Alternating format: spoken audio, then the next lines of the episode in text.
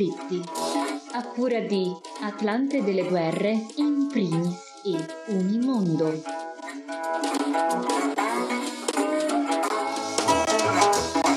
O benvenuto a Un camper nei conflitti, realizzato con una collaborazione di Associazione Culturale in Primis, Atlante delle guerre e dei conflitti del mondo e Unimondo, ogni settimana approfondimenti dedicati alle notizie di esteri che spesso sono trascurate nei grandi media internazionali. Io sono Francesco Zambelli, nel nostro studio virtuale c'è Alice Pistolesi. Buongiorno Alice. Ciao Francesco. Alice, mettiamo in moto il nostro camper, ma solo virtualmente, anche perché dove stiamo andando il camper non avrebbe un facile accesso su buona parte delle strade. Sì, eh, andiamo nella Repubblica Democratica del Congo, dove le peggiori inondazioni degli ultimi 60 anni hanno lasciato oltre 2 milioni di persone bisognose di assistenza umanitaria. E di queste, come spiega l'UNICEF in un comunicato stampa, il 60% sono bambini e bambine Secondo le stime dell'OCEA, invece, l'Ufficio per gli Affari Umanitari che, eh, delle Nazioni Unite, eh, 18 delle 26 province del paese sono state colpite da piogge ecce- eccezionalmente intense negli ultimi due mesi. E le acque alluvionali hanno provocato un innalzamento del fiume Congo che non si vedeva da decenni e hanno distrutto o danneggiato quasi 100.000 abitazioni, oltre 1.300 scuole e oltre 260 strutture sanitarie. E le colture eh, si sono deteriorate nei campi sommersi dall'acqua e questo accresce diciamo, la prospettiva di carenze alimentari in quelle località. E nelle aree inondate si riscontrano inoltre il 40% del totale dei casi di colera individuati nel paese. Secondo l'OMS, nel 2023 Repubblica Demo- nella Repubblica Democratica del Congo sono stati registrati più di 52.000 casi di colera e oltre 460 decessi. E questi numeri ne fanno già una delle più grandi epidemie al mondo. Però non, non c'è soltanto diciamo, la violenza del clima, perché a questa si somma anche quella umana. E nei giorni, infatti, nei giorni scorsi, infatti, si è registrato un uso crescente di, arte- di artiglieria pesante e di bombardamenti negli scontri intorno alla città di Goma, nel nord Kivu.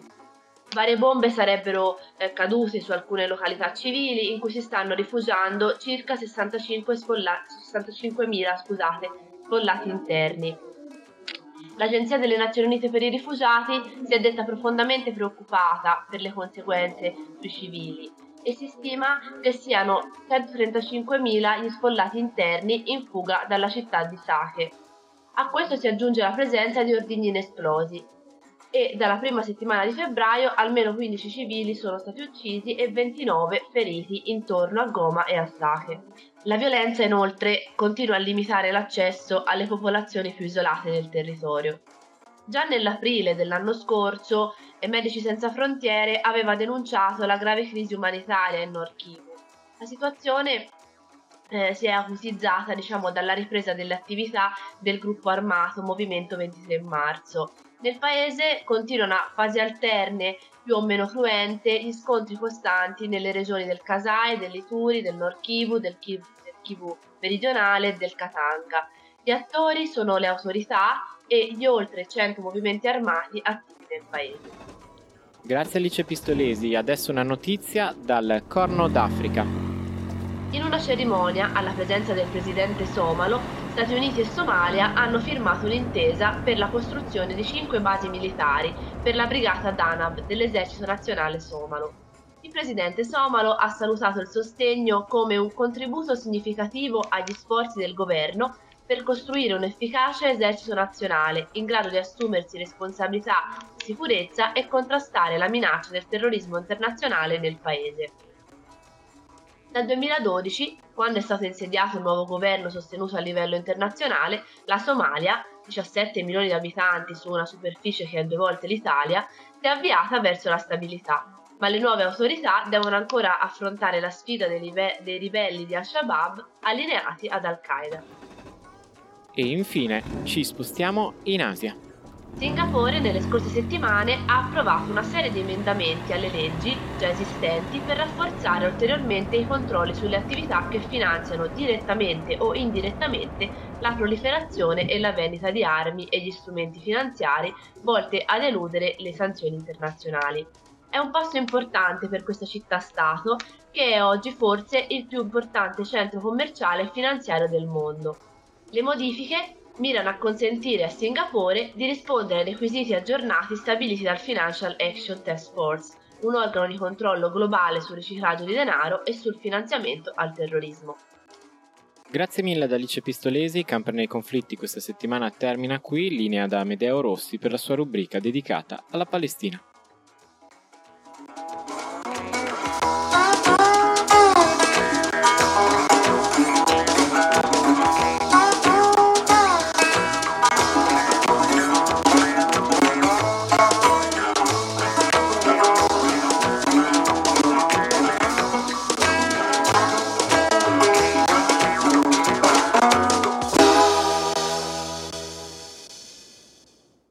Mentre un milione e mezzo di Gazawi stretti a Rafah tra l'esercito israeliano e il confine con l'Egitto attendono nel panico che Israele scateni l'attacco finale, il numero di morti ha superato i 29.000. Ma ad essi vanno aggiunti migliaia di dispersi e quanti affetti da gravi malattie sono morti o moriranno per la mancanza di cure mediche vitali o vittime di fame e stenti.